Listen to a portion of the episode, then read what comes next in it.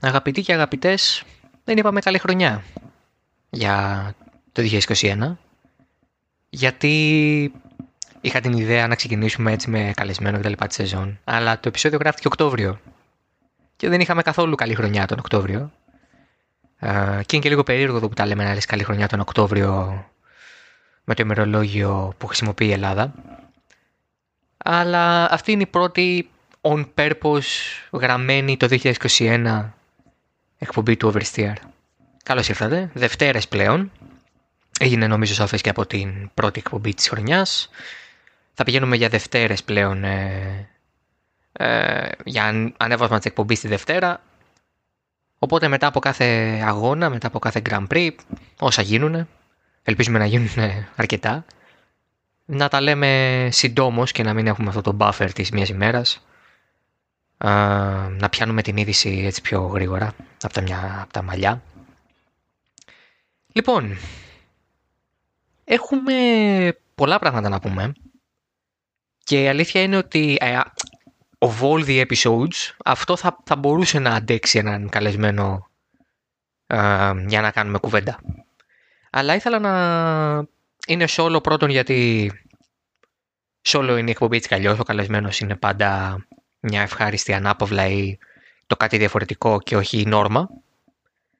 Και από την άλλη, γιατί πολλά από αυτά που θα πω δεν είναι και συζητήσιμα με την έννοια ότι είναι μια κουβέντα που την κάνουμε συχνά και είναι μια κουβέντα που δύσκολα θα βρεις κάποιον να διαφωνεί ή να προσθέτει κάτι πολύ διαφορετικό, χωρίς αυτό να σημαίνει ότι δεν δεχόμαστε την πολυφωνία, αλλά τέλος πάντων κάποια πράγματα έχουν μια πολύ σταθερή ανάγνωση, την οποία όμως πρέπει κάποιος να κάνει ή τέλος πάντων κάποιος πρέπει να βάλει στο τραπέζι. Αυτός ο κάποιος θα γίνω εγώ σήμερα και έχω γράψει πολλές φορές για αυτά, έχω πει πράγματα για αυτά σε social media, αλλά το podcast είναι πάντα κάτι πολύ πιο προσωπικό ή αν θέλετε κάτι το οποίο σου δίνει την ευκαιρία να ξεδιπλώσεις τη σκέψη σου χωρίς ένα script απόλυτο. Δηλαδή με την έννοια ότι όταν ξεκινάς ένα podcast πάντα έχεις μπροστά σου τα θέματα σου, τι πρέπει να πεις, μια σειρά του πώς θα τα πεις, αλλά δεν είναι το ίδιο πράγμα με το κείμενο. Παρένθεση ανεκδοτολογική, μια ιστορία ας πούμε πριν ξεκινήσουμε. Όταν πήγαινα στο πανεπιστήμιο, στο Πάντιο Πανεπιστήμιο που σπούδαζα, στο Τμήμα Επικοινωνίας, Μέσων και Πολιτισμού τότε. Είχαμε έναν ραδιοφωνικό σταθμό, το Spam Radio, και θυμάμαι πολλές φορές παραγωγούς εκεί που ήμασταν εμείς οι φοιτητές, και εγώ είχα κάνει τότε εκπομπές εκεί, να έρχονται με έτοιμο κείμενο. Script κανονικό, δηλαδή ένα κείμενο με 3-4 σελίδες, το οποίο εκφωνούσαν στον αέρα λες και λέγαν τις ειδήσεις. Τέτοια πράγματα, μέχρι και αστεία έτοιμα είχαν. Πράγμα το οποίο ποτέ δεν μπόρεσα να συνηθίσω. Anyway, δεν το επιχείρησα και ποτέ ούτε τα podcast, όπως καταλαβαίνετε. Πολλές φορές ξεχνάω να πω πράγματα. Πάμε λοιπόν, ξεκινάμε με το καλύτερο, έτσι, το πιο juicy θέμα, το οποίο είναι το πρόγραμμα. Το πρόγραμμα του 2021 χαρακτηρίστηκε όχι άδικα αισιόδοξο. Με την έννοια ότι στοχεύαμε. Η Φόρμουλα 1 στόχευε 23 αγώνες, όλους στη σειρά που θα είχαν παραδοσιακά. Μια αλλαγή έκανε μόνο στην Ολλανδία, την οποία μετέφερε. Οπότε, όπως καταλαβαίνετε, το πράγμα ήταν πιο ελπιδοφόρο από τη μεριά της Liberty Media και της FIA. Θα ξεκινήσουμε με Αυστραλία, θα πάμε μετά στην Μπαχρέιν, θα πάμε Κίνα. Το κενό στον τέταρτο αγώνα που θα το κάλυπτε κάποιος ευρωπαϊκός προφανώς αγώνας, γιατί το Βιετνάμ δεν θα γίνει και ούτε μάλλον θα γίνει ποτέ. Τέλος πάντων, υπήρχε μια αίσθηση επιστροφής στην κανονικότητα. Στο τέλος όμως, δυστυχώς, αυτό δεν ισχύει. Η Αυστραλία πηγαίνει προς αναβολή, όχι ακύρωση, αναβολή. Η Κίνα είναι σε παρόμοια φάση. Οι Κινέζοι θέλουν να κάνουν, έχουν καταθέσει επίσημα αίτημα, κατέθεσαν το Σάββατο στις 9 του Γενάρη επίσημο αίτημα στη FIA και στη Φόρμουλα 1 να αναβληθεί ο αγώνας και να πάει στο δεύτερο μισό της σεζόν, δηλαδή μετά τον Αύγουστο, εκεί που είναι ακόμα πιο πυγμένο και ζωρισμένο το πρόγραμμα από τον Αύγουστο μέχρι τις 5 Δεκέμβρη που τελειώνει η σεζόν στο Αμπουντάμπι. Θέλουν να πάνε εκεί, θεωρώντας ότι μέχρι τότε η κατάσταση έχει καλυτερεύσει. Τα πράγματα είναι δύσκολα. Ξέραμε ότι ήταν δύσκολα και το λιγότερο που μπορούσαμε να κάνουμε είναι να έχουμε ένα πλάνο για το κακό σενάριο ή αν θέλετε για το λιγότερο αισιόδοξο σενάριο. Και η αλήθεια είναι ότι η Φόρμουλα 1 έχει ένα πλάνο. Το πλάνο είναι ότι εφόσον δεν θα γίνει η Αυστραλία, η πρεμιέρα θα γίνει στο Μπαχρέιν, μία εβδομάδα μετά, στις 28 του Μάρτη, θα μεταφερθούν εκεί και οι δοκιμές. Οι χειμερινές δοκιμές αυτό το τριήμερο και μάλιστα μάλλον και σε νέα ημερομηνία. Οπότε θα... Αυτό είναι ακόμα σε ρεπορτάζ, σε επίπεδο ρεπορτάζ δεν είναι επίσημο. Τίποτα από αυτά δεν είναι επίσημο, απλά εκτός από την Κίνα, απλά είναι 99% επίσημα, 99% σίγουρα. Έχουμε λοιπόν τον Μπαχρέιν 28 Μάρτη να ξεκινά τη σεζόν. 2 ή 3 εβδομάδες πριν, εικάζω 3, θα έχουμε τις χειμερινές δοκιμές στην ίδια πίστα. Πηγαίνουμε μετά στο Πορτιμάο. Άρα λοιπόν η Πορτογαλία θα καλύψει το κενό της Κίνας στις 11 Απριλίου. Και μία εβδομάδα μετά, αν δεν κάνω τραγικό λάθος, θα σας το επιβεβαιώσω σε ένα λεπτό, θα έχουμε την Ίμολα. Δηλαδή θα έχουμε τον τέταρτο αγώνα, ο οποίος θα αντικατασταθεί 25 Απριλίου, όχι μία εβδομάδα μετά, 2 εβδομάδες μετά. Στις 25 Απριλίου λοιπόν θα έχουμε την Ίμολα, το Grand Prix Emilia Romagna, όχι San Marino, Emilia Romagna. Τα πράγματα είναι πολύ δύσκολα. Είναι σαφές ότι θα ήταν δύσκολα. Από εκεί και πέρα το πρόγραμμα φαίνεται ότι δεν θα αντιμετωπίσει κάποιο πρόβλημα, δεν θα αντιμετωπίσει κάποιο κόλλημα, γιατί πολύ συνοπτικά Μπαχρέιν 28 Μάρτη, 11 Απρίλη Πορτογαλία, 25 Απρίλη Εμίλια Ρωμάνια, μετά πάμε Ισπανία, Μονακό, Αζερμπαϊτζάν τον Ιούνιο, Καναδάς, Γαλλία, Αυστρία, Βρετανία, Ουγγαρία, τέλος εκεί μέχρι το πρώτο μισό και από εκεί και πέρα θεωρητικά και το εμβόλιο θα έχει αρχίσει να δίνεται σε ακόμη περισσότερους, σε ακόμη μεγαλύτερο μέρος του πληθυσμού, άρα ευελπιστούμε ότι θα έχει ανέβει και κάπως η συνολική έτσι, ανοσία του πληθυσμού ή τέλος πάντων η μικρότερη η πιθανότητα να έχει σοβαρά συμπτώματα ή ακόμα και κατάληξη από τον κορονοϊό, άρα πολύ πιο εύκολα μπορεί μετά να ανοίξεις τα σύνορά σου, να επιτρέψεις ταξίδια, να. Όλα αυτά βασίζονται πολύ πραγματικά η Φόρμουλα 1 πρέπει να ποντάρει στο εμβόλιο. Πολλά τέτοια event έχουν ποντάρει στο εμβόλιο και στο γεγονός ότι πλέον έχουμε 4 ή 5 διαφορετικά εμβόλια με καλό ποσοστό επιτυχίας και κάλυψης 90-95% του πληθυσμού. Αυτό φυσικά όταν μιλάμε για εκατομμύρια κόσμου, μιλάμε και για εκατοντάδες χιλιάδες ανθρώπων οι οποίοι δεν θα προστατευθούν, αλλά αυτό είναι ένα ρίσκο που παίρνεις με την ελπίδα ότι προστατεύοντας την μεγάλη πλειονότητα του πληθυσμού θα έχεις επιτύχει μια μεγάλη ανοσία, ένα μεγάλο επίπεδο ανοσίας και αυτό είναι μια πραγματικότητα με όλα τα εμβόλια. Αυτό κάνει και το εμβόλιο της γρίπης, αυτό κάνουν όλα τα εμβόλια που αποτρέπουν λοιμώξεις ή έτσι, νόσους που μεταδίδονται. Άρα τι συμβαίνει με τη Φόρμουλα 1, καλύπτει τις τρύπες με αγώνες που έκανε και πέρυσι.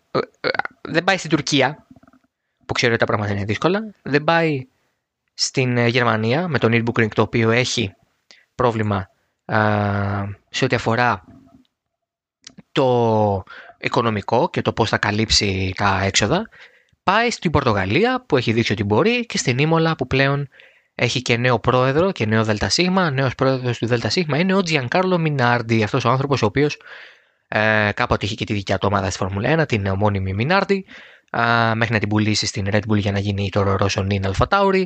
Ένας άνθρωπος που ξέρει, να διαχειρίζεται, που ξέρει να δουλεύει, που έχει πάρα πολύ μεγάλο βιογραφικό από πίσω του. Η Φόρμουλα 1 τον εμπιστεύεται, ο ίδιος εμπιστεύεται τις δυνατότητές του. Το είπε το νέο ΔΣ ότι ο στόχος μας είναι για το 2021 να επιστρέψει η Φόρμουλα 1 στην Ίμολα και ενδεχομένως να επιστρέψει και μόνιμα, αυτό στοχεύουν τουλάχιστον. Σε κάθε περίπτωση θα υποφεληθούν όπως φαίνεται για ακόμα μια χρονιά από την κατάσταση του κορονοϊού. Άρα λοιπόν αυτά με το πρόγραμμα. Φαίνεται λοιπόν ότι η Φόρμουλα 1 έχει ένα πλάνο, έχει προετοιμαστεί, έχει μια ιδέα του τι πρέπει να κάνει από εδώ και πέρα και αυτό είναι η ίμιση του παντός. Να ξέρεις πού και πώς πρέπει να κινηθείς. Γιατί αυτό που πήγε πάρα πολύ πίσω τη Φόρμουλα 1 ήταν ότι πήγε στην Αυστραλία χωρίς κανένα escape plan, χωρίς κανένα πλάνο που να της επιτρέψει να μην γίνει, ας πούμε, ο αγώνας στην Αυστραλία, αλλά να γίνει του Μπαχρέιν. Γιατί να μην γίνει του Μπαχρέιν. δεν έγινε γιατί δεν υπήρχε πρόβλεψη για τον Grand Prix χωρίς κόσμο, για ασφαλή μεταφορά του προσωπικού των οδηγών κτλ. Το πρωτόκολλο της FIA, το οποίο δούλεψε άριστα και είχαμε περίπου 10 κρούσματα ανά τριήμερο, σε κάποια τριήμερα καθόλου. Δηλαδή μιλάμε για σε 80.000 τεστ 0,5% θετικότητα των τεστ. Ένα πολύ καλό έτσι σύστημα, μια βιόσφαιρα η οποία δούλεψε και προφανώς αυτή θα συνεχιστεί και μέσα στο 2021 μέχρι να κριθεί ικανό να μην γίνει, να μην συνεχιστεί αυτή η προστατευμένη κατάσταση. Αυτά λοιπόν για το πρόγραμμα του 2021 και το πώς εξελίσσονται τα πράγματα μέχρι τώρα. Πάμε τώρα στον Lewis Hamilton. Αυτό και είναι θέμα. Λοιπόν, αυτό, κοιτάξτε, είναι Γενάρης. Έτσι, έχουμε αυτή τη στιγμή που το ακούτε εσείς έχουμε 10 Γενάρη, εγώ που το θυμωτογράφω είναι 9 Γενάρη. Είναι Γενάρης, είναι δύσκολη εποχή. Είναι δύσκολη καιρή στα ειδησιογραφικά γραφεία και στα δημοσιογραφικά έτσι, κέντρα και τις έδωσες σύνταξης. Οπότε γράφονται πολλά πράγματα τα οποία δεν πατάνε ακριβώς 100% στην πραγματικότητα. Πιάνονται από ένα πράγμα και το τεντώνουν, το σπρώχνουν, το ανοίγουν, το διευρύνουν, κάνουν την τρίχια-τριχιά. Πείτε το όπως θέλετε, το θέμα είναι ότι έχουν γραφτεί πράγματα τα οποία ενώ έχουν μέσα τους ψήγματα αλήθειας και αν θέλετε, όχι ψήγματα αλήθειας τόσο όσο ρεπορτάζ βασίμο κάπου που υπάρχει μια πηγή, μια βάση στην οποία στέκεται αυτό που γράφεις και μετά από εκεί και πέρα ξεκινάει ξεκινούν τα λογικά άλματα. Δηλαδή αυτό που διαβάζουμε για τον Χάμιλτον και δεν μιλάω για τα ελληνικά μέσα απαραίτητα έτσι. Αυτό είναι κάτι που ξεκινάει και από το εξωτερικό και πολλές φορές αν θέλετε ο κυτρινισμός των βρετανικών μέσων, ο κανιβαλισμός αν θέλετε των βρετανικών μέσων ακόμα και με τους ίδιους τους οδηγούς, τους ανθρώπους που είναι συμπατριώτες τους και θεωρητικά θα πρέπει να στηρίζουν, ενώ κάποιες φορές όντως τους στηρίζουν σε πολύ μεγάλο βαθμό, έως και υπερβολικό, κάνουν και το άλλο άκρο. Πηγαίνουν και στο επίπεδο του κραξίματος, της λιδόρησης, του κανιβαλισμού. Επομένως δεν φωτογραφίζω κάποιο μέσο αυτή τη στιγμή, έτσι. Μιλάω για ένα φαινόμενο. Σε αυτό το φαινόμενο μπαίνει πλέον και ο Λιούις Χάμιλτον και το γεγονός ότι δεν έχει υπογράψει με τη Mercedes. Δεν έχει υπογράψει λοιπόν με τη Mercedes ο Χάμιλτον. Αυτό είναι μια πραγματικότητα. Αυτό δεν είναι. Δεν το συζητάμε. Έτσι, αυτό δεν είναι κάτι το οποίο λέμε αν έγινε ή αν δεν έγινε ή αν έχουν πρόσχεση να μας το λένε. Δεν υπάρχει περίπτωση. Η μέρα που θα υπογράψει ο Χάμιλτον, την επόμενη, μην πω την ίδια, θα βγει και η ανακοίνωση. Το Δεκέμβρη, αν θυμάστε, το Toto Wolff είπε εντάξει. Και μέχρι τις σημερινές δοκιμές μπορεί να τραβήξει αυτό. Δηλαδή, δεν βάζουμε ένα deadline, αλλά αν έπρεπε να βάλουμε, θα βάζαμε εκεί. Δηλαδή, οι σημερινές δοκιμές. Θεωρητικά ήταν να γίνουν Βαρκελόνη 2 με 4 Μάρτη. Καταλαβαίνετε ότι έχουμε ακόμα παρά μία εβδομάδα, 2 μήνες. Για μέχρι τότε. Μπα κάνουν τι θέλουν. Υπό αυτή την έννοια, ο Χάμιλτον έχει χρόνο. Και η Mercedes έχει χρόνο. Και η Daimler έχει χρόνο. Και η Νεός έχει χρόνο. Ο Χάμιλτον τραυματίζει στο Μπουντάμπι και η Mercedes AMG Petronas Team. Petronas F1 Team. Ανήκει στην Daimler κατά το μεγαλύτερο ποσοστό και μέσα στο Δεκέμβρη το μετοχικό πακέτο άλλαξε άρδιν. Είναι πλέον μια διατρία κατάσταση, η Daimler το 33%, ο Toto Wolff το υπόλοιπο 33% και η Νεός το τελευταίο τρίτο της πίτας, της μετοχικής πίτας. Καταλαβαίνετε λοιπόν ότι όταν έχεις πλέον να κάνεις με 3 διαφορετικές πλευρές. Ασχέτως αν η Daimler παραμένει η εταιρεία η οποία θα σου πει πώς θα διαχειριστείς την ομάδα, γιατί αυτή είναι η οποία έχει βάλει το brand μέσα και με αυτήν μιλάει ο Χάμιλτον κατά βάση. Πλέον έχεις να κάνεις και με την Ινεός και με έναν Wolff ο οποίος δεν είναι απλά ο επικεφαλής ομάδας, είναι συνειδιοκτήτης, το 1/3. Είναι μια ισχυρή πλέον προσωπικότητα. Ακόμη πιο ισχυρή. Είναι ήδη ο Wolff είχε ήδη το 10% της ομάδας. Συγγνώμη, το 30% της ομάδας. Το 10% το είχε ο Λάουντα. Αλλά τώρα πια έχει πάρει άλλο ένα 3% και έχει μειώσει και το αίρισμά της η Daimler και έχει βάλει και μέσα και ένα νέο παίχτη.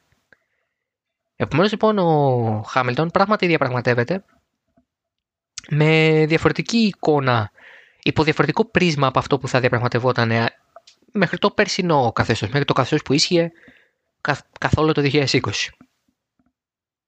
Αλλά δεν πιστεύω ότι παίζει αυτόν τον ρόλο. Πιο πολύ πιστεύω ότι ο Χάμιλτον θέλει να κεφαλαιοποιήσει την αναγνωρισιμότητά του, το γεγονός ότι έγινε Sir, είναι πλέον υπότης, μια μεγάλη τιμή για κάθε Βρετανό υπήκο, αν πιστεύεις αυτά. Είναι μια άλλη κατάσταση πια ο Χάμιλτον. Ο Χάμιλτον ήταν εδώ και αρκετά χρόνια bigger than F1, με την έννοια ότι ήταν ο πραγματικός superstar της Φόρμουλα 1, με τον τρόπο που δεν έγιναν πολλοί άλλοι οδηγοί πριν από αυτόν, με ελάχιστες εξαιρέσεις, ενδεχομένως τον Σουμάχερ, τον Σένα. Και αυτό το bigger than F1 status ξέρει, ακόμα και στα 36 κλεισμένα πλέον από τις 7 Γενάρη, 36 χρονών ο Χάμιλτον, ότι μπορεί να το κεφαλαιοποιήσει κάλλιστα. Είναι ένας top αθλητής, σε top φυσική κατάσταση, κίνητρο έχει. Δεν μπορώ να φανταστώ ότι δεν έχει κίνητρο ο Λιούις Χάμιλτον. Είναι μία χρονιά από το να σπάσει και το τεράστιο 7 που κατέχει πλέον μαζί με τον Σουμάχερ, να γίνει αυτός πλέον ο κορυφαίος σε κατακτήσεις πρωταθλημάτων της Φόρμουλα 1. Τον έχει ξεπεράσει σε όλα τα υπόλοιπα, σε νίκες, σε pole position, σε βάθρα, σε βραχύτερους γύρους. Τα έχει κάνει όλα. Μένει το 8ο. Δεν μπορώ να πιστέψω ότι δεν θέλει να κάτσει για να πάρει το 8ο. Αυτό που δεν πιστεύω οπωσδήποτε είναι τα νούμερα που πετάγονται στον αέρα. 4 χρόνια, 5 εκατομμύρια κάθε χρόνο. 3 χρόνια, 60 εκατομμύρια κάθε χρόνο. Δεν μπορώ να φανταστώ ότι σε οποιαδήποτε περίπτωση η Daimler θα του έδινε 50 εκατομμύρια το χρόνο. Ειδικά τώρα, η Daimler αυτή τη στιγμή θα σημειώσει απώλειες λόγω κορονοϊού και έχει χάσει και πολύ από τη χρηματιστηριακή της αξία. Πλέον αξίζει λιγότερο ακόμα και από την NIO, την κινέζικη εταιρεία που τρέχει και στη Φόρμουλα E και είναι κατασκευάστρια. Είναι η κινέζικη Tesla, αν θέλετε. Είναι η κατασκευάστρια ηλεκτροκίνητων οχημάτων με πρωτοποριακές τεχνολογίες, swap batteries κτλ. Άρα λοιπόν η Daimler, όσο τεράστια και αν είναι, έτσι, παραμένει μια εταιρεία, ένας όμιλος, με συγχωρείτε, που και οικονομικά ζητήματα πρέπει να επιλύσει. Και εντάξει τώρα, 50 εκατομμύρια δεν θα βρούμε καλύτερο. Ή τόσο πάνω να βρούμε έναν άνθρωπο να κερδίσει. Τόσο καλό αυτοκίνητο έχουμε. Η Daimler και ο Καλίνιος είναι μια άλλη περίπτωση από την Daimler του Ζέτσε.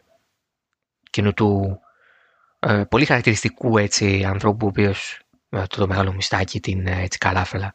Και το λέω εγώ που είμαι καραφλός, οπότε δεν κάνω discrimination.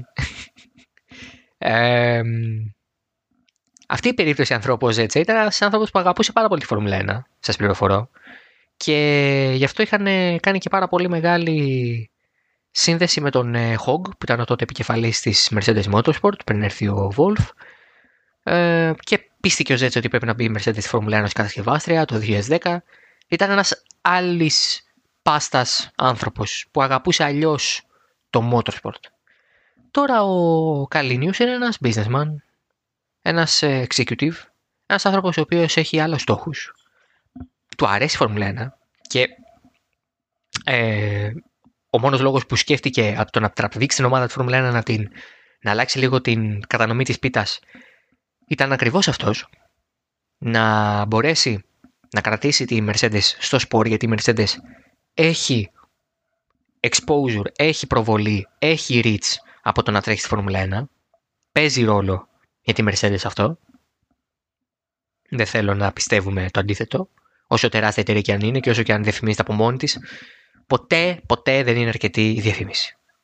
Άρα λοιπόν από τη μεριά της η Mercedes θέλει να μείνει στη Φόρμουλα 1, αλλά πρέπει να δει και τα έξοδά της. Επίσης επίκειται ένα, ας πούμε, budget cap, ένα salary cap αν θέλετε, ένα δηλαδή όριο στους μισθούς των οδηγών.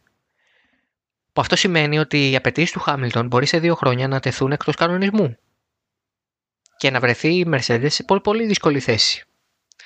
Άρα θα πρέπει να σκεφτούμε όλες τις παραμέτρους. Οπότε εάν ο Χάμιλτον ζητάει 50 ή 30 ή 60 ή 40 ή ό,τι γράφεται και για όσα χρόνια και να ζητάει, όλα αυτά τα νούμερα, εκτός ότι είναι αυθαίρετα, είναι νούμερα τα οποία όντως ζαλίζουν ακόμα και την Daimler, ακόμα και την Ineos, ζαλίζουν. Ζαλίζουν κυριολεκτικά. Δεν είναι βιώσιμα νούμερα για την Mercedes του τώρα, την Daimler του τώρα. Ενδεχομένως να μην ήταν και ποτέ. Ο Χάμιλτον ξέρουμε ότι είχε απολαβές κοντά 40 εκατομμύρια, με αρκετά εξ αυτών να είναι και από μπόνους και από χορηγούς, από την Πετρόνας κτλ. Άρα πάλι η Daimler δεν έχει βρεθεί ποτέ σε τόσο δύσκολη θέση. Και τώρα βρίσκεται σε τόσο δύσκολη θέση με ένα νέο CEO, με ένα νέο μετοχικό πακέτο στην ομάδα, να πρέπει να δει τι θα κάνει με τον στάρ της, τον άνθρωπο ο οποίος και από τη μεριά του τραβάει το σκηνή και λέει: ναι, αλλά είμαι ο Sir Lewis Hamilton. Ναι, αλλά έχω 7 τίτλους. Τι θα γίνει? Εγώ θέλω να τρέξω. Δεν με θέλετε. Εκεί είναι η Ferrari. Εκεί μπαίνει η φήμη τώρα της Ferrari, που τη διαβάσαμε στα αγγλικά μέσα, αγγλικά ταμπλόιτς, τα φέρανε ελληνικά μέσα κτλ. Και έτσι έγινε ξαφνικά ένα. Πάει ο Χάμιλτον στη Ferrari. Πω. Χάμιλτον στη Ferrari. Ακούστε, ο Χάμιλτον στη Ferrari. Ο Σάινς στην Αλφα Ρωμαίο και ο Κιμ σπίτι του. Δηλαδή, δεν ξέρω αν έχετε καταλάβει τι πρέπει να γίνει. Πρέπει να λιώσει, πρέπει να παγώσει η κόλαση, να λιώσουν οι πάγοι, όλοι, λιώνουν ήδη. Ποτέ μιλες ποτέ στη Φόρμουλα 1. Δηλαδή, αν κάποιος μου έλεγε πέρυσι, 9 Γενάρη, αν ο Αλόνσο θα γυρίσει στη Ρενό, ο Ρικάρντο θα πάει στη Μακλάρεν και ο Φέτελ θα πάει στην Αστον Μάρτιν. Ποια Αστον Μάρτιν, πρώτον. Θα σου έλεγα, γιατί. Δεν θα το πίστευα, δεν θα έλεγα άντε καλέ. Θα γίνουν όλα αυτά τώρα. Ένα να γίνει και θα είναι θαύμα. Ένα να γίνει από όλα αυτά και θα μιλάμε για κοσμοϊστορικά γεγονότα. Ο Φέτελ πια στον Μάρτιν. Θα μείνει στη Φεράρι, θα υπογράψει, δεν θα μείνει. Ο Ρικιάρντο στη Μακλάρεν. Αποκλείεται, αφού η Μακλάρεν έχει οδηγούς. Λοιπόν. Άρα ποτέ δεν λες ποτέ σε αυτά τα πράγματα, αλλά κάποια πράγματα είναι. Δεν βγάζουν και νόημα. Δεν βγάζουν νόημα γιατί ο Χάμιλτον δεν είναι σε μια ηλικία που προλαβαίνει να κάνει rebuild άλλη μια ομάδα. Δηλαδή, και μην ξεχνάτε ότι η Ferrari αυτή τη στιγμή βρίσκεται χωρίς CEO. Μέσα στο Δεκέμβριο ο Καμιλιέρη αποχώρησε από τη θέση του Διευθύνοντος Συμβούλου. Για προσωπικούς λόγους, πέρασε και μια μεγάλη περιπέτεια με τον κορονοϊό έχοντας νοσηλευτεί. Ευτυχώς είναι καλά, αλλά μέχρι να γίνει καλά και μέχρι να περάσουν όλα αυτά, φάσε να φύγει. Φεράρι λοιπόν αυτή τη στιγμή, κοιτάει, έχει τον Τζόνι Άιβι της Apple, τον Λούκα Μαέστρη, τον τωρινό CFO επίσης Apple, ακούγεται και ο CEO της Vodafone Ιταλίας, παίζει το όνομα φυσικά και του Ανιέλη, του πρόεδρου της, του Ανδρέα Ανιέλη, του πρόεδρου της Juventus, της γνωστής οικογένειας Ανιέλη, έτσι. Άρα λοιπόν ο Χάμιλτον να πάει σε μια ομάδα που ακόμα δεν ξέρει τι τα κάνει. Ακόμα δεν ξέρει που κινείται, ακόμα δεν ξέρει. Ή τέλος πάντων δεν έχει πει που κινείται. Είναι απίθανο. Δεν μπορώ να πιστέψω ότι θα γίνει αυτό. Ακόμα και αν ο Χάμιλτον δεν υπογράψει με τη Mercedes, θεωρώ πιο πιθανό να πει: OK, φεύγω. Φεύγω για ένα χρόνο, ας πούμε. Και τα λέμε το 22.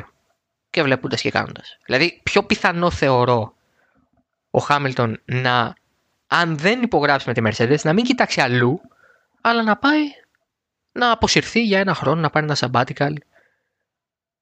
Αλλά δεν μοιάζει έτσι το πράγμα. Γιατί ξέρουν ότι έχουν χρόνο και οι δύο πλευρές. Θα ξανακάτσουν στο τραπέζι σε μερικές ημέρες, μερικές εβδομάδες. Υπάρχουν ακόμα 8 εβδομάδες, 7 εβδομάδες που οι Mercedes και ο Χάμιλτον μπορούν να συζητούν. Κανείς δεν τους λέει ότι πρέπει να υπογράψετε τώρα. Δεν υπάρχει μεταγραφική περίοδος στη Φόρμουλα 1.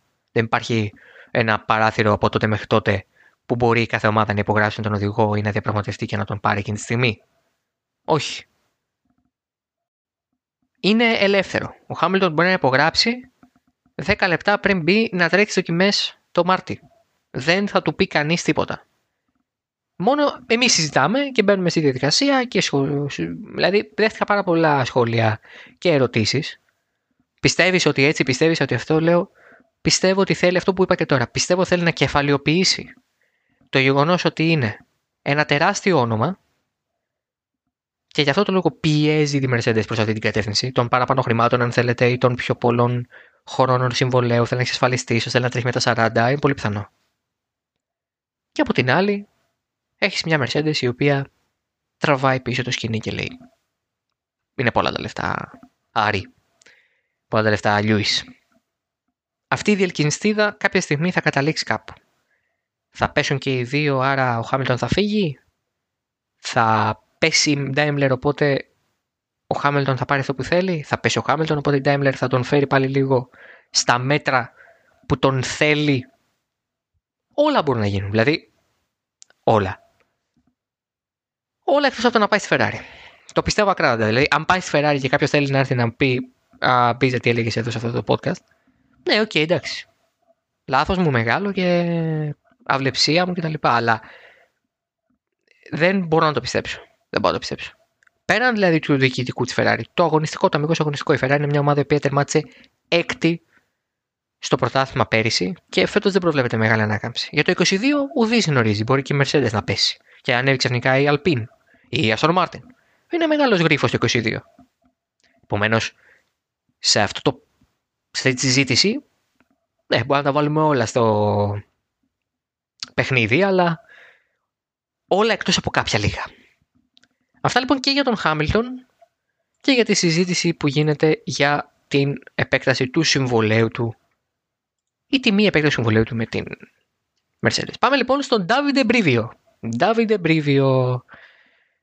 Brivio. Λοιπόν, αυτό το όνομα είναι γνωστό σε όποιον βλέπει MotoGP. Δεν είναι ένας άνθρωπος ο οποίος είναι τόσο γνωστός που να σπάσει το όριο του MotoGP. Αλλά όποιος βλέπει MotoGP, τον Davide Brivio τον ξέρει πολύ πολύ καλά.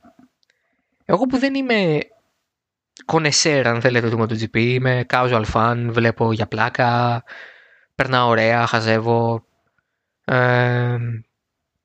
Τον Brivio τον έμαθα πολύ περισσότερο το 19 και το 20 που τον είδα να ηγείται μιας ομάδας η οποία πήρε πρωτάθλημα.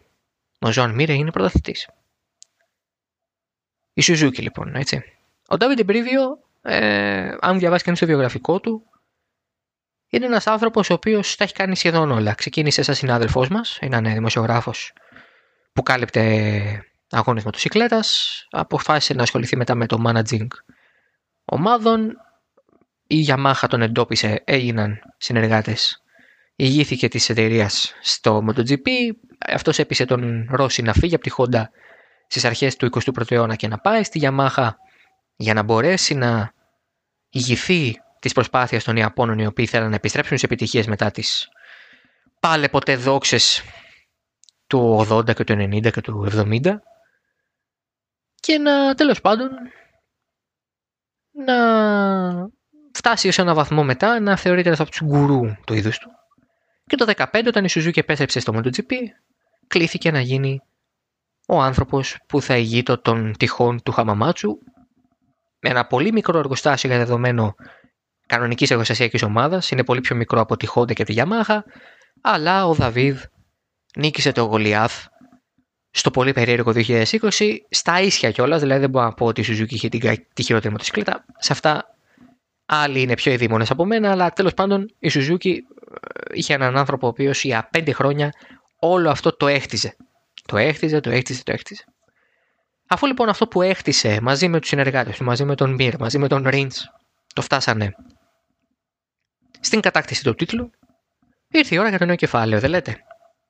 Πράγματι λοιπόν, μέσα στην εβδομάδα προέκυψαν οι φήμες ότι ο Brivio φεύγει από την Suzuki. Την επόμενη μέρα επιβεβαιώθηκε από την ίδια τη Suzuki ότι ο Davide Brivio αποχωρεί από τη θέση του επικεφαλής της ομάδας. Και που πάει ο κύριος Brivio? Στην Alpine. Η Alpine, πρώην Renault, με τους Alonso και Ocon πλέον φέτος, μπαίνει σε μια τελείως διαφορετική ρότα. Το Group Renault ενισχύει το brand της Alpine. Ο Cyril Abiteboul, που μέχρι τώρα ήταν ο team principal της Renault F1 team, αναλαμβάνει επικεφαλής της Alpine και για τη θέση του θα προβιβαστεί ο Μαρσίν Μπουτκόφσκι, ο τεχνικός επικεφαλής και πρώην άνθρωπος της FIA, ο οποίος τώρα θα γίνει ο CEO, ο team principal, και CEO επιβλέποντας όλα τα υπόλοιπα, σε λίγο έτσι ρόλο προέδρου αν θέλετε, ο Davide Brivio. Βγαίνει λοιπόν ο Abiteboul τελείως από το κάδρο, ένας άνθρωπος ο οποίος πολλοί πιστεύαν ότι ήταν μεγάλη τροχοπέδη για την Renault και ότι δεν έκανε πολύ σπουδαία πράγματα κτλ. Αλλά είναι τελικά αυτός λοιπόν ο οποίος δεν δέχεται καρατόμηση. Μπορώ να σας πω ότι αυτό είναι και μια ενός είδους αναβάθμιση στην καριέρα του Abiteboul. Να ηγηθεί ενός brand πολύ μεγάλο και πολύ ιστορικού όπως είναι η Alpine, στο αυτοκινητιστικό, αμυγός αυτοκινητιστικό κομμάτι. Τα επίσημα αναμένονται την προσεχή εβδομάδα που ξεκινάει σήμερα για εσάς που το ακούτε. Εάν δεν κάνω μεγάλο λάθος, στις 13, νομίζω στις 14, ναι, στις 14 την Πέμπτη, οι ανακοινώσεις από τον Group Renault για τα επίσημα. Who is who λοιπόν για τον Davide Brivio? Πολύ συνοπτικά, πέρα από την καριέρα του και το βιογραφικό του, Davide Brivio είναι ένας άνθρωπος ο οποίος συνέχεια αυτό που ακούς και διαβάζεις για εκείνον είναι ότι είναι ηγέτης, ξέρει να ηγείται. Ένας άνθρωπος ο οποίος δίνει κίνητρα, ξέρει να ενεργοποιεί και να κινητοποιεί τους ανθρώπους με τους οποίους συνεργάζεται και έχει πολύ μεγάλη διορατικότητα σε ό,τι αφορά τα νέα ταλέντα. Ανακαλύπτει δηλαδή διαμάντια εκεί που όλοι οι άλλοι βλέπουν χώμα. Και πέφτει και μέσα, δηλαδή ήταν δικιά του απόφαση ο Joan Mir να αποβιβαστεί στο MotoGP πέρυσι, πρόπερσι μάλλον. Διέβλεψε το ταλέντο του, τον ήθελε, τον απέκτησε και μαζί πήραν πρωτάθλημα στη δεύτερη χρονιά του. Άρα είναι ένας άνθρωπος ο οποίος γενικά λένε και από την παλιότερη καριέρα του και τις προηγούμενες ασχολίες του μέσα στον χώρο των μοτοσυκλετών, ένας άνθρωπος ο οποίος ξέρει να κάνει κάποια πολύ σημαντικά πράγματα μέσα στον χώρο του. Να συνεργάζεται, να ηγείται και να διαβλέπει, να έχει διορατικότητα. Η Renault αυτή τη στιγμή πρέπει να πούμε ότι έχει μια ακαδημία πολύ δυνατή. Όχι δυνατή σε τη Ferrari, που έχει καταλήξει να μην ξέρει ποιο να πρωτοβάλει, αλλά είναι δυνατή. Ο Λούνκαρτ έδειξε πολύ καλά σημάδια στην πρώτη χρονιά στην Φόρμουλα 2 και ο Γκουαν Γιουζού, ο Κινέζος οδηγός, είχε πολλές ατυχίες, έκανε και εκείνος κάποια λάθη, αλλά και αυτός είχε μια αρκετά μεστή σεζόν στη Φόρμουλα 2. Φυσικά πρέπει μέσα στο 2021 να δείξουν κάτι παραπάνω, αμφότεροι, για να κριθούν ικανοί μιας θέσης στη Φόρμουλα 1, άξιοι μάλλον, όχι ικανοί, άξιοι μιας θέσης στη Φόρμουλα 1, ικανότατη είναι και οι δύο. Οπότε αυτό πρέπει να το κοιτάξουν με τον εαυτό τους και να αποδώσουν. Αλλά ο Brivio είναι ένας άνθρωπος ο οποίος, αν δει ότι ο Ocon δεν αποδίδει, γιατί το συμβόλαιο του Ocon λύγει φέτος, αν δει ότι ο Ocon δεν αποδίδει για τον οποιοδήποτε λόγο θέλει να σκεφτεί κάτι διαφορετικό, ξέρει ότι βλέποντας την Ακαδημία και πιο κάτω, γιατί η Renault έχει οδηγούς και στην F3 και στα kart, να δει, να καταλάβει, να διαβλέψει το ταλέντο τους και να το εκμεταλλευτεί, να τους φέρει πιο ψηλά. Σε αναβάση κατηγορία, η Renault δεν ήξερε να διαχειρίζεται με πολλούς τους νέους οδηγούς της και πολλοί την ψέξανε γι' αυτό. Δεν πήρε τον Ζουή, τον Λούλκαρτ για το 2021 και προτίμησε τον 40χρονο Αλόνσο. Οπότε υπό αυτό το πρίσμα ο Brivio έχει ένα πολύ μεγάλο πλάσ σε σχέση με τον Abiteboul, ο οποίος έτσι κι αλλιώς, ξαναλέω, κρίθηκε. Εντάξει, δεν μπορώ να πω ότι ήταν ανεπιτυχής η πορεία του, αλλά σε καμία περίπτωση δεν ήταν η πορεία που θα μπορούσε να έχει Renault. Μια ομάδα η οποία και εργοστασιακή είναι και στο σπορ βρίσκεται εδώ και 6 χρόνια και δεν της έλειψε το ταλέντο το οδηγικό, ο Χούλκεμπερκ, ο Ρικιάρντο, και τεχνικά είχε πολύ υψηλό βαθμό στελέχη τα οποία ήταν ικανότατα και με εμπειρία και εγγροσμένης αξίας.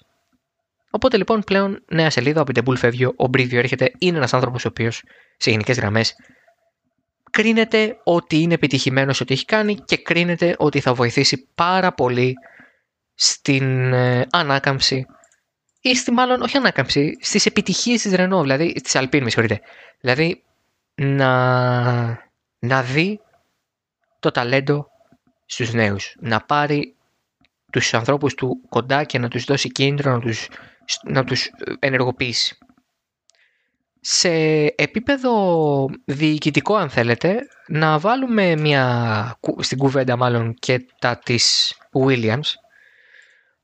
Έχουμε την νέα ιδιοκτησία η οποία προχώρησε σε μια πολύ σημαντική κίνηση Αφενός, ο Σάιμον Ρόμπερτς, ο οποίος εκτελούσε χρέη μεταβατικού team principal στην ομάδα, πλέον είναι ο μόνιμος team principal της Williams, ενώ παράλληλα ως CEO της εταιρείας έρχεται να τοποθετηθεί ο Jost Capito, ο Γερμανός, γνωστός από την τετραετία στην Volkswagen WRC, όλες αυτές τις επιτυχίες που σημείωσαν οι Γερμανοί. Πέρασε για μια εξαετία κυριολεκτικά από την για ένα εξάμηνο από την McLaren. Ήταν μια επιλογή του Ντένις, που όμως μαζί με τον ίδιο έφυγε και εκείνος πιο νωρίς ο Καπίτο, αλλά πλέον ο Ντένις δεν είχε το έρισμα που είχε στη McLaren. Ήταν η τελευταία μεγάλη απόφαση που πήρε για την ομάδα ο Βρετανός. Άρα λοιπόν ο Καπίτο έχει μεν κακό ιστορικό στη Formula 1, αλλά είναι ένας άνθρωπος που ξέρει πάρα πολύ καλά από motorsport, ξέρει να ηγείται και αυτός, πάρα πολύ ικανός, πάρα πολύ οξυδερκής. Με τη Volkswagen είχε γράψει ιστορία. Η Volkswagen, η οποία λοιπόν πλέον πάβει το motorsport κομμάτι της, επικεντρώνοντας το ενδιαφέρον της, επικεντρώνοντας το ενδιαφέρον της στα ηλεκτρικά, στα ηλεκτροκίνητα οχήματα, στον ηλεκτρισμό. Σταματάει με την ασχολία με το motorsport, αλλά ο Καπίτο φεύγει, άρα ο Καπίτο μπορεί να πάει στην Williams και να αναλάβει CEO μέσα στο 2021. Αυτά λοιπόν και για τον Jost Capito, και θα κλείσουμε με, αν θέλετε, ίσως τα πιο πρόσφατα από όλα αυτά τα νέα, εκτός από τον Brivio, που είναι η Aston Martin F1 Team. Η Aston Martin, η οποία πλέον μπαίνει και επίσημα στην Φόρμουλα 1. Από την 1η Πρώτου του 2021 άλλαξαν και τα social media. Είδαμε το logo, που είναι φυσικά το logo της Aston Martin της κανονικής. Είδαμε ότι το πράσινο θα κυριαρχεί, αναμενόμενο. Το British Racing Green, αυτό το κλασικό έτσι χρώμα της Aston Martin, αλλά και των περισσότερων βρετανικών εταιριών της αυτοκίνησης. Το εθνικό χρώμα είναι το British Racing Green στα αυτοκίνητα. Η Cognizant είναι μια πολύ μεγάλη προσθήκη για αυτήν. Ένας χωρικός επωνυμίας. Με την BWTAF δεν σταματάει η συνεργασία. Θα συνεχίσουν με κάποιο τρόπο. Αλλά αυτό σημαίνει ότι πάβει να είναι ροζ το μονοθέσιο της πλέον Aston Martin. Αναμενόμενο, αν θέλετε τη γνώμη μου. Η Cognizant είναι μια εταιρεία αμερικανική με IT services. Δηλαδή μπορεί να βοηθήσει και με artificial intelligence και με data και crunching the data, στην ουσία δηλαδή ανάλυση δεδομένων, συλλογή δεδομένων. Βοηθά μια ομάδα Formula 1 πάρα πολύ αυτό, και φυσικά είναι και ένα μεγάλο βήμα όσον αφορά τα οικονομικά της ομάδας, η οποία, κακά τα ψέματα, ο Lawrence Stroll τη βάζει σε ένα μεγάλο ρίσκο που πρέπει οπωσδήποτε να πετύχει, γιατί δεν λείπουν τα χρήματα στο Lawrence Stroll. Είναι ένας άνθρωπος ο οποίος δεν ξέρει τι έχει. Αλλά πρέπει να είναι επιτυχημένη η πορεία της Aston Martin για δύο λόγους. Και τότε είναι επιτυχημένη είναι μεγάλη κουβέντα, γιατί η επιτυχία θα είναι ακόμα και μερικές νίκες και μετά από μια δεκαετία να αποχωρήσει. Αλλά δεν είναι αυτός ο στόχος. Ο στόχος είναι τα πρωταθλήματα για την Aston Martin. Αυτό είναι δεδομένο. Η Aston Martin λοιπόν πρέπει να πετύχει για δύο λόγους. Ο πρώτος είναι προσωπικός για την ίδια, και μια σωστή επένδυση. Μια ακόμα μόδα για τη Φόρμουλα 1 που πετυχαίνει είναι σημαντικό, αλλά ακόμη πιο σπουδαίο θα είναι να δουν και άλλες εταιρείες, άλλες φίρμες, ότι μπορούν να πετύχουν στη Φόρμουλα 1, μπορούν να μπουν και να τα καταφέρουν στη Φόρμουλα 1. Γιατί μέχρι στιγμής οι τελευταίες ομάδες που είδαμε να μπαίνουν ως καινούριες δεν έχουν πρωταγωνιστήσει. Η Haas, που ήταν η τελευταία ομάδα η οποία μπήκε ως new entry, δεν μιλάω για το rebranding της από τη Force India σε Racing Point και Racing Point Aston Martin. Αυτό είναι η ίδια ομάδα η οποία αλλάζει πρόσωπο. Μιλάω για ένα τελείως νέο entry που είναι η Haas. Και προηγουμένως του 2010 αυτές οι τρεις ομάδες οι οποίες μπήκαν, και φυσικά δεν πέτυχε τίποτα από αυτό, γιατί ήταν βιαστικές κινήσεις του Έγκλεσον και του Μόσλεϊ να μεγαλώσει λίγο το grid και να φτάσει έτσι να μοιάζει λίγο πιο φουσκωτό. Βλέπουμε λοιπόν ότι αυτές οι νέες εταιρείες, αυτές οι νέες ομάδες, αν θέλετε, δεν δούλεψαν μέσα στη Φόρμουλα 1 η Χάς. Δεν έχει τελειώσει πορεία της ακόμα, αλλά δεν μπορώ να δω πως σύντομα θα πρωταγωνιστήσει έτσι, ψηλά στο grid. Αν η Aston Martin καταφέρει, ακόμα και ότι δεν είναι νέα ομάδα, αλλά είναι μια ομάδα η οποία φέρει ένα μεγάλο όνομα αυτοκινητοβιομηχανίας και έχει επενδύσει πάρα πολλά εκατομμύρια σε αναβάθμιση του προεξοπλισμού, στο εργοστάσιο που φτιάχνει το καινούριο, στο να φέρει τον Vettel. Είναι πάρα πολλές οι επενδύσεις που γίνονται αυτή τη στιγμή. Αν μπορείς να δείξεις στις Lamborghini, στις πόρες αυτού του κόσμου, στις BMW, στις Toyota αυτού του κόσμου, ότι ξέρεις, αν μπεις, δεν θα περάσεις άσχημα. Δεν είναι τόσο άσχημα τα πράγματα. Και αν έρθουν και οι καινούργιοι κινητήρες από το 2025 ή 2026, πιο πιθανό πλέον το 2026, και είναι πιο affordable, πιο εύκολο, πιο βιώσιμο οικονομικά για αυτές τις εταιρείες να μπουν, είναι πολύ πιο πιθανό να δεις μια νέα εταιρεία να εισέρχεται στο σπορ και να το κάνει με πραγματική θέληση και χωρίς να παίρνει το ρίσκο που δεν θέλει να πάρει πραγματικότητα, όπως έγινε με την Honda ή όπως έγινε με την BMW τα προηγούμενα 15 χρόνια. Είναι σημαντικό η Aston Martin να γίνει παράδειγμα προς μίμηση. Αν γίνει η Aston Martin παράδειγμα προς μίμηση, όλοι κερδίζουν. Όλοι. Πραγματικά όλοι. Δεν είναι ασχέτως τι υποστηρίζει ο καθένας. Αν μια νέα ομάδα μπει ή τέλος πάντων μια μεγάλη αλλαγή σε μια ομάδα πετύχει, σας μιλώ ειλικρινά ότι δεν έχει να χάσει κανείς. Θα μου πεις, μα οκ, η Renault γίνεται Alpine. Ναι, αλλά δεν αλλάζει τίποτα πέρα από το όνομα. Τίποτα. Θα αλλάξει και το διοικητικό, αλλά στην πραγματικότητα η επένδυση θα μείνει η ίδια. Το Enston και το Βυρίς Αττιγιών θα παραμείνουν οι εγκαταστάσεις της εταιρείας ως έχουν, θα δεχθούν κάποιες βελτιώσεις, αλλά τίποτα σπουδαίο. Η Aston Martin είναι τάμπουλα ράσα ως έναν βαθμό. Ξεκινάει και θέλει να χτίσει. Θέλει να πετύχει. Πάει επιθετικά ο Στρολ. Ξέρει ότι πρέπει να κάνει σίγουρες και βασικές κινήσεις και να χτίσει στέρεες βάσεις. Ο Φέτελ είναι ακόμα αρκετά νέος για να τρέξει 3-4 χρόνια για την ομάδα. Εάν όλα πάνε καλά, είναι σημαντικό αυτό να έχεις έναν οδηγό αυτού του βεληνικούς. Είναι θετικό. Η Aston Martin πρέπει να πετύχει. Η Cognizant λοιπόν είναι νέα χορηγός της Aston Martin. Μένει να δούμε πώς θα μπει όλο αυτό το πακέτο. Είδαμε κάτι γκρι με τρικουάζ. Μου θύμισε λίγο Mercedes του 2010-11-12 αυτό το σκιμ. Έτσι όπως το δα. Ελπίζω να μην είναι κάτι τέτοιο και να θυμίζει λίγο περισσότερο British Racing Green και με Aston Martin και να βγάζει μια Βρετανίλα όπως λένε.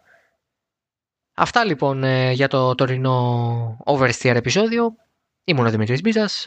Προφανώς ακολουθείτε την εκπομπή σε Spotify, Apple Podcast, Google Podcast, όπου θέλετε και φυσικά στο hafnon.fm βρίσκεται και τις υπόλοιπες εκπομπές. Αυτά λοιπόν, θα τα ξαναπούμε την επόμενη εβδομάδα, την επόμενη Δευτέρα. Μέχρι τότε, γεια σας.